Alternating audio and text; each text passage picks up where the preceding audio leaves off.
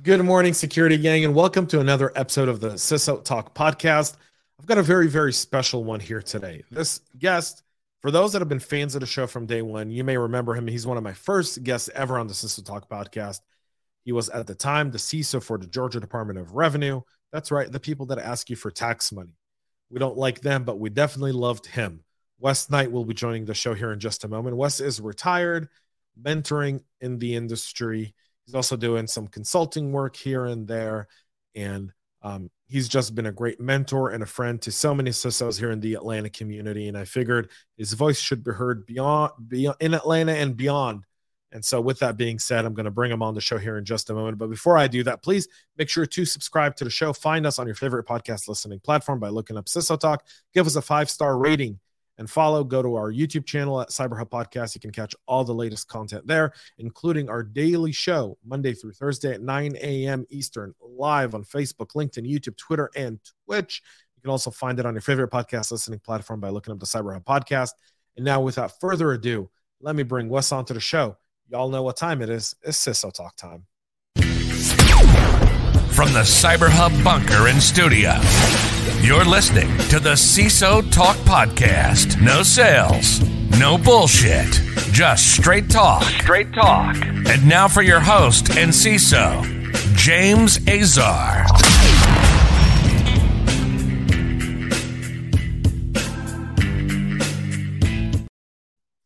Wes, what's happening? Hey, man. It is always good to see you. It's you know it's so great to have you on the show. I'm so excited for today's episode. So I got to tell you, Wes, um, we've been planning this for quite some time. I think it took three steak dinners to get this uh, on the books. Thank you to all the vendors that paid for our steak dinners in those three steak dinners to, to get us here today. Um, uh, Wes, for our audience who may not know who you are, would you mind giving them just a little background on who is the legendary Wes Knight that we hear about so often in Atlanta? Well, thanks, James. Um, I've been in IT since 1979. I am as old as I look. Um, I kind of backed into information security because in 79, information security wasn't a thing. Um, and as it became a thing, uh, my clients that I had started asking me questions. I started learning more, started trying to do work for them that they needed. And before long, it was a full time occupation. And uh, eventually, I went to work for the state, as you just mentioned. I was with the uh, Department of Revenue as their CISO for a number of years and retired in February of 2020, just before the pandemic broke loose. And I've been hiding in my house here ever since. Um, doing consulting work. A lot of the work I do is on Zoom. I do. I work for uh, Paige Needling with Needling Worldwide, I work for her as her CISO and as uh, her director of government sector businesses. And when I'm not working for her and for my wife, then I do a lot of mentoring, coaching. Um, I run a, not a podcast, but I have a campfire call I do once a month with a bunch of people. We just discuss different things, but it fits kind of under my mentoring coaching roles that I enjoy so much. Yeah. Um, you know what they say when you retire, you leave one boss and get a new one. Only you've never realized how long you've had this boss for um, until you retire, well, right?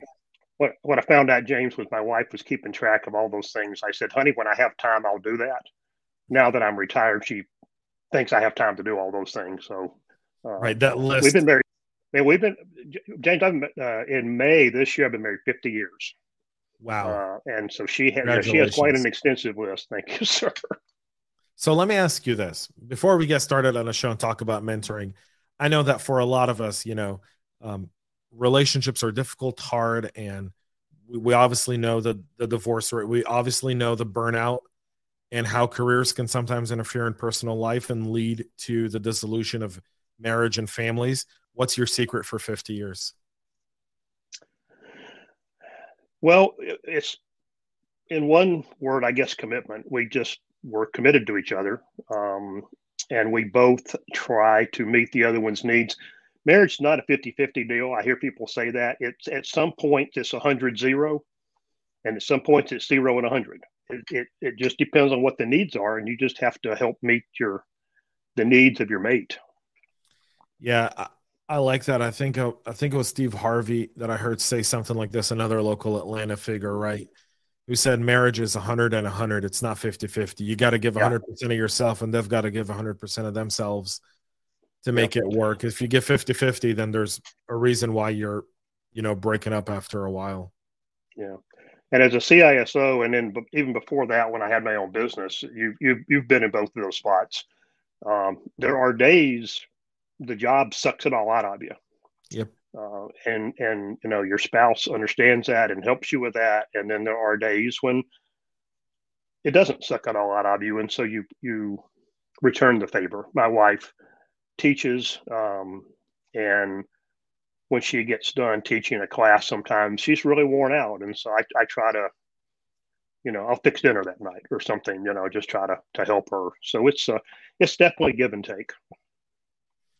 Yeah, I mean, I, I think there's a there's an there's a toll, and and you know, I, I love how this podcast has started, right? Because we often talk about the responsibilities around you know leadership positions especially the ciso title the coveted ciso or cso title. But there's there's significant uh, ramifications to this position. I mean i've talked about it frequently right in in, in my last role and i think you remember uh, i think for an entire year no one saw me or heard of me unless it was on one of my podcasts i just yep. i was unavailable um you know being a ciso at, at a startup was taking every single free minute of my time. Now I feel yeah. like, you know, I'm I'm balancing that out, but it's definitely a challenge. You know, you, you mentor a lot of people that are trying to get into the CISO and CSO role. You obviously have your monthly call, but what would you tell someone who says, why should I even become a CISO anymore? I can go become a VP somewhere and just lay in the background. Why even try to be a CISO role when you hear the burnout you know, an average CISO lasts 18 months in their role, right? Very rarely do you see people make it, you know, multi-year. The 20-year CISOs yeah. don't exist. The 10-year CISOs don't exist. The five-year CISOs are, you know, you and I can probably name it's rare. Them. Yeah. Um, the people that have been there. You know, that, that's not a job guarantee. It's not being a CFO, you can be in a job for 10 years, being a COO, a CIO, you can be in a company for 15 years and still make all the wrong decisions and still be there. So, you know, why be a CISO? What do you tell people? Well, t- two things. First one is you may not want to be a CISO. Um, there's a lot of stress to that job, and if you if you can't handle stress, you don't want to be a CISO. Just do something else. Um, I, I, had a woman that worked for me named Jan when I retired from Department of Revenue, and I called her in and asked her. She'd been the team lead for our team almost the whole time she'd been there. And I asked her, I said, when I when I leave in a couple of months, do you want to be the CISO? And she just laughed at me. She said, I've watched you do this job for 10 years. I don't want that kind of pressure. So even though she could have been a CISO, she realized it didn't fit the way she wanted to live her life. And so she chose to do something else. Um, that's one thing you have to you have to think about. The second thing is you can't do information security you at a, like a hobby. It you, you it's you got to feel it. It's got to be in your heart. You got to want to do information security. You and I have had this conversation before, James. If you're doing information security because of the money, you're not going to last. You know, go do something else. But if you do information security because you want to help protect people mostly data to a second secondary degree, and you want to do things right and make sure things are done correctly, then it's a, it can be a good job for you. But you have to understand the stress that can come with that, and you you've got to be able to deal with that.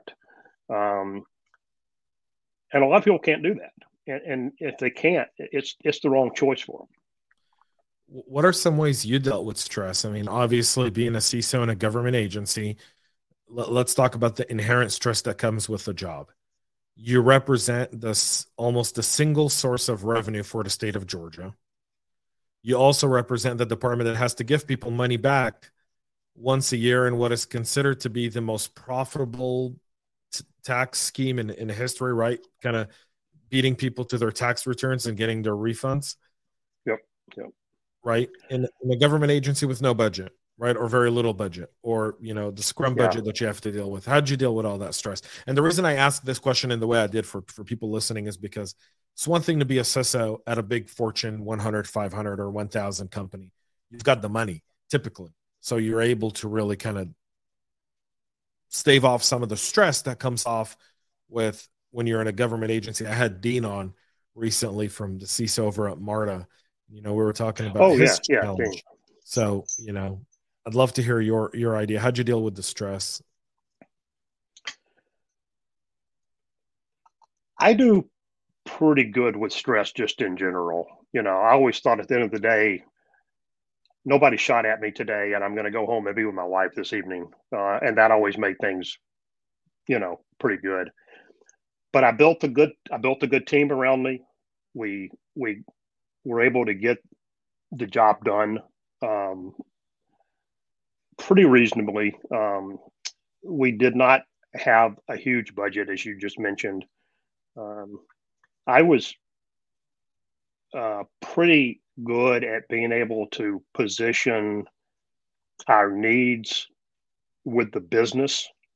So, not presenting a problem like, oh my God, this is going to cost us $10 billion if this happens, but go into the business and explaining what was going on and kind of letting them come up with their own conclusions with all the facts and because that's really where the money came from was the business unit. Um, we didn't really have a dedicated information security budget. We we just had money allocated to us from different sources, and the business units, the the, the units that brought in the taxes, um, would would help support us for things when we went to them with a um, a potential problem um, without using all the the geek speak that you know most most of us use all the time.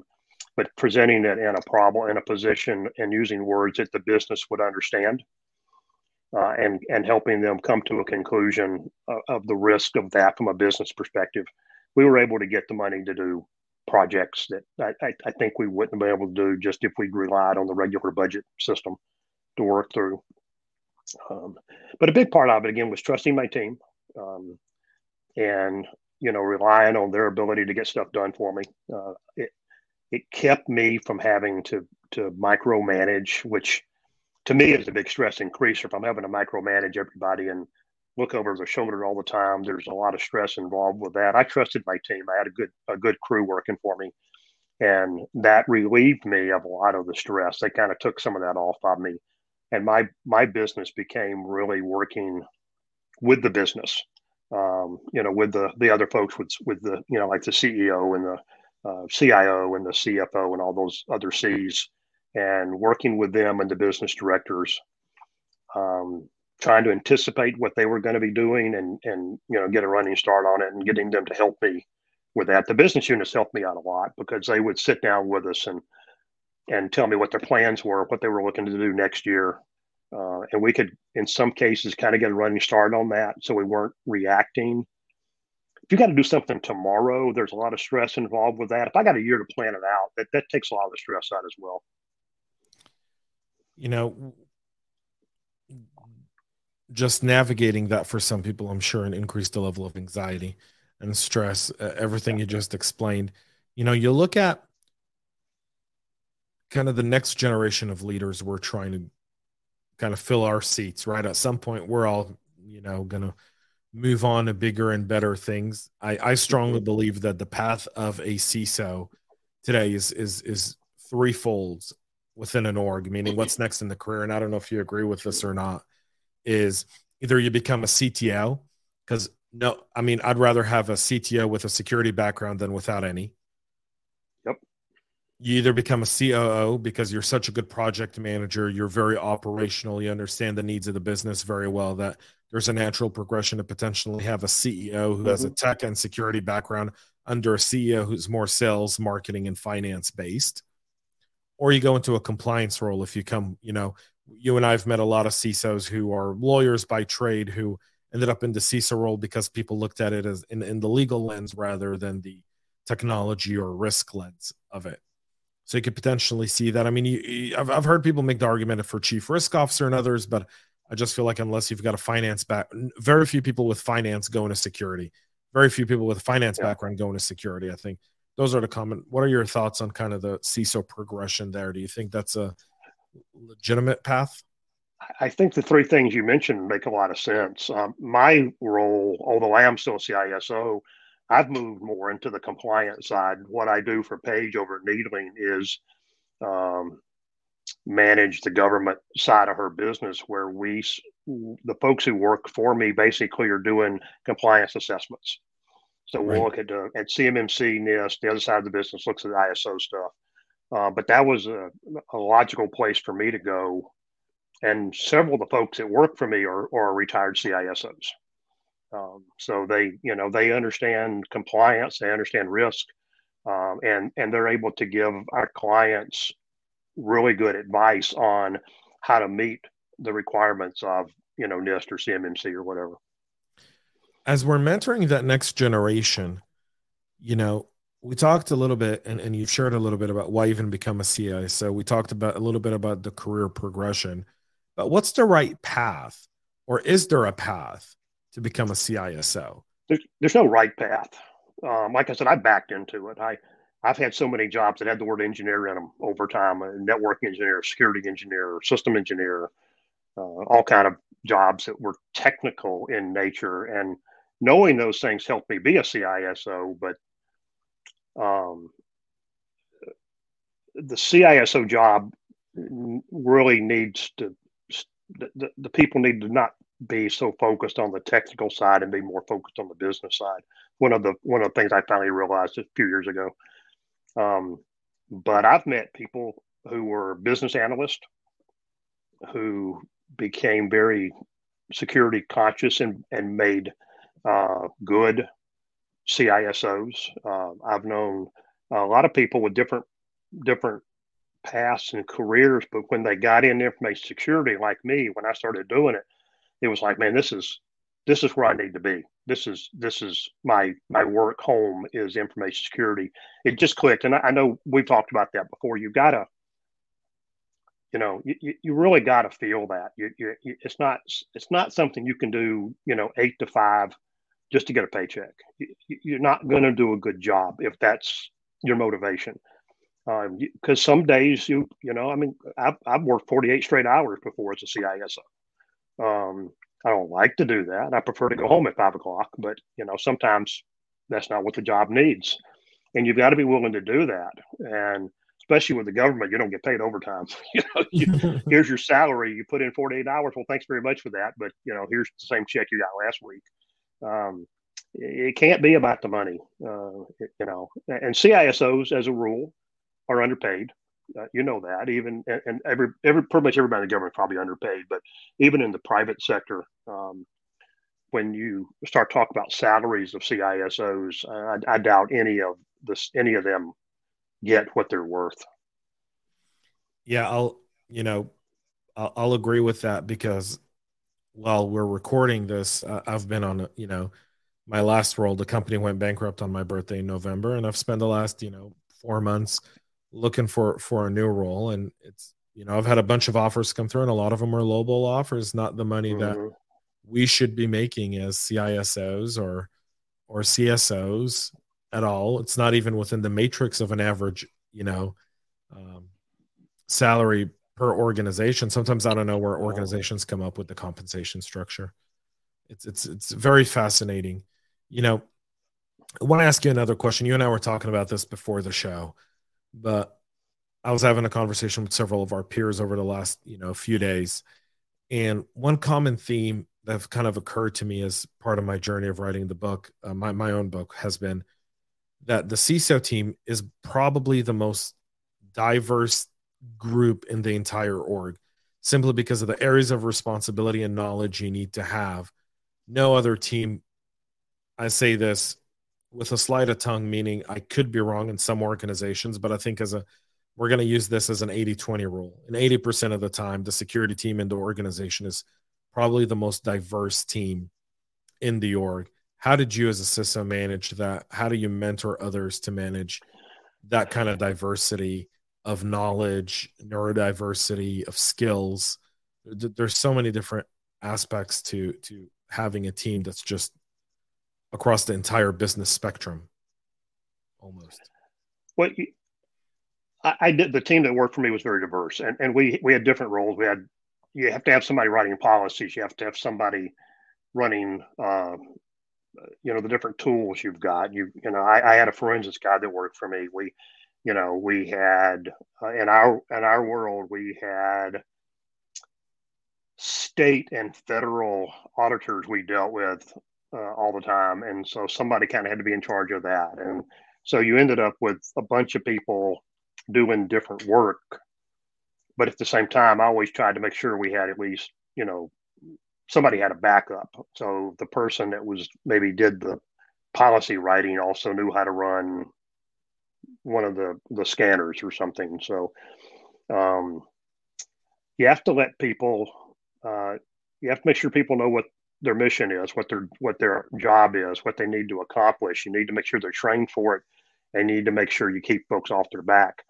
But same token, when you have a diverse group like that, and you pull them all in into a problem solving mode, you get a lot of different viewpoints on something, and and you get a much more holistic look at the problem they're not all looking at the problem like with my background you know they all had had different ways of viewing things and they would see things and they would think things that would have never occurred to me. And so you you you take advantage of that. It's not a it's not a bad thing. It's not a hindrance. It, you, you need to make sure you use it to uh, make your team more efficient. Make sure the knife is sharp when you're going to work. Um, I, always joke a lot. I'm, I'm sometimes I'm a, I'm just a tool, but I want to be the sharpest chisel that there is. You know, I don't want to I don't want to be a dull a dull tool. And the folks that work for me, that's how we approached it. We looked at it as we were challenging each other sometimes, so we'd be sharpening each other, but we got a holistic view of a problem.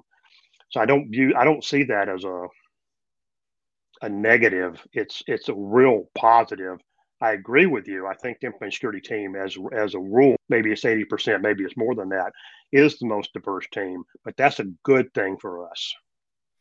Yeah, I, I agree, and I think we're using the word. I want to be very mindful with how we're using the word diverse, right?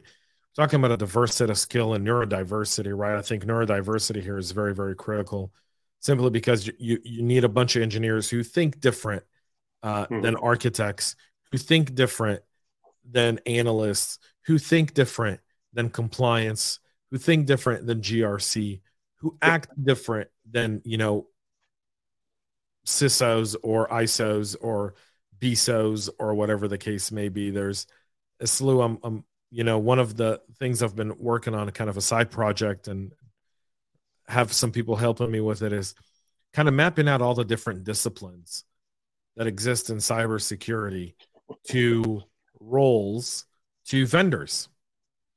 And what I want to do is identify my, my, my end goals uh, two uh, you know twofolds. One, provide some sort of directory that talks about different tools for different roles so that helps HR folks and hiring managers kind of go, what are the typical tools used in this space? And if we're operating these tools, what cross function tools would someone need?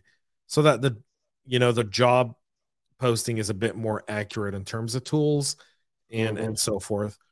Um, and then the other part is I want to get rid of every single Gartner made up category on planet Earth. I'm very clear with my goals. I'll, I'll, go with you on that.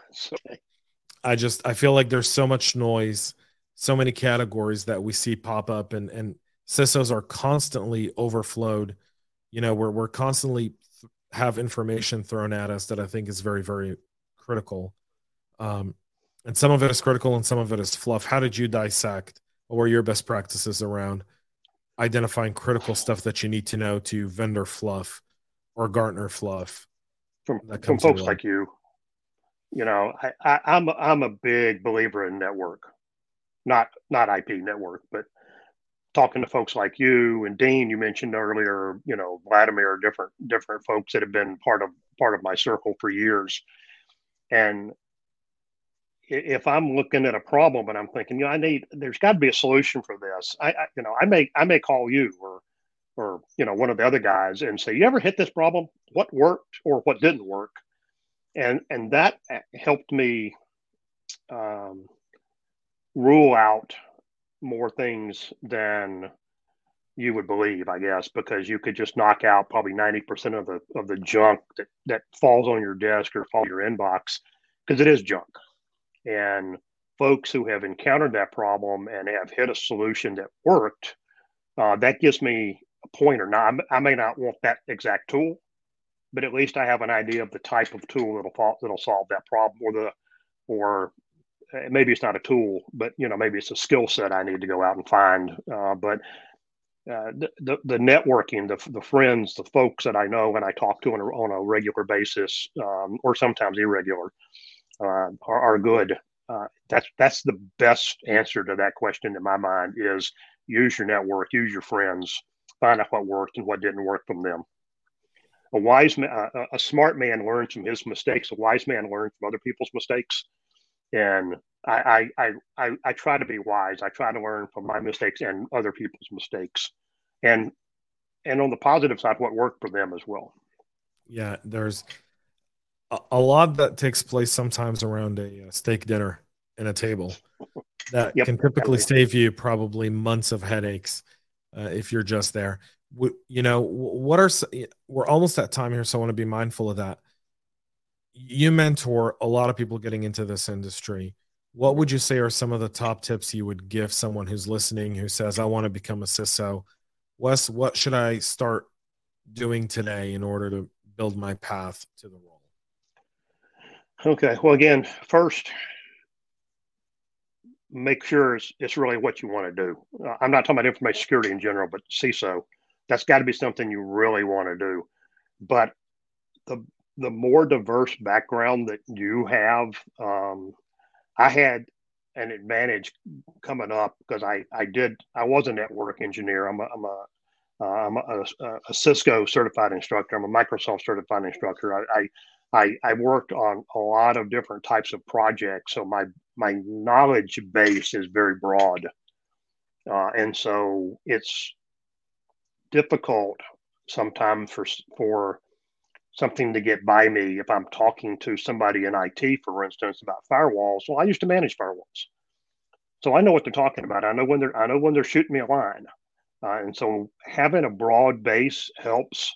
Um, you know, you can start out with some of the basic uh, training that you can go through with, um, I don't know, A plus, Net plus, Security plus, those things uh, which are you know pretty broad based and not horribly detailed.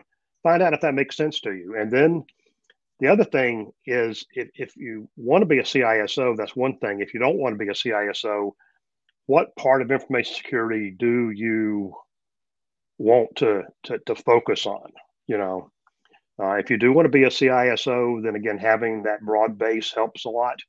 Um, building your network, like you were talking about a minute ago, helps a lot finding somebody who's been down that road like I have, like you have, that you can talk to.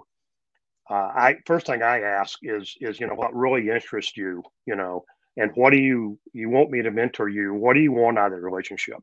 Try to find out what's what's really on the top of their mind. And I've talked to people that I've, I've, I've said, really, I, I don't know that information security or at least CISO is really where you need to go.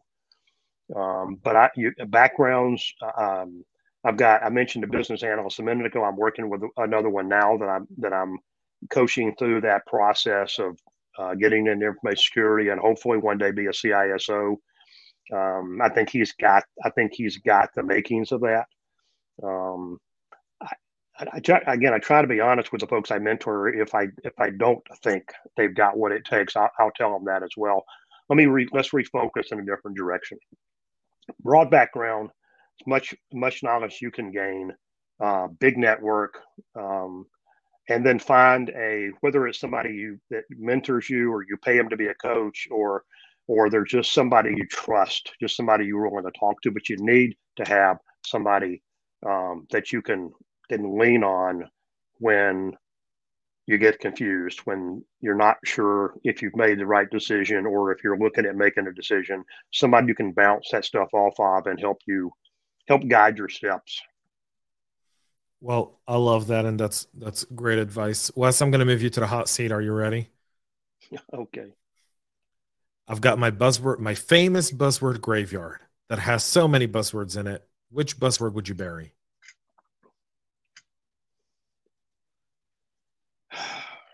Boy, that that is that is a hard question. There's so many you want to get rid of. Used to play, you know, buzzword bingo, uh, conference calls yeah. and stuff. You know, um, this this one may bother some people, but AI is one to me. Everybody talks about AI. And I just, you know, I'm not saying it's not a good thing. I, have I've got it's just overused. It is way overused. You know, you, you're, you're probably talking about machine learning that's opposed to AI uh, in a lot of cases anyway. But but it's it's it's horribly overused, and the folks who use it, I don't think understand what it really is. Um, I ran into a guy the other day that that is uh, at, down at Georgia State. He's part of a group I'm associated with down there, and that's that's his doctorate thesis is on AI. And he and I had a really interesting conversation about it. And I, I came out of that more convinced than ever that people who talk about artificial intelligence don't know what artificial intelligence means.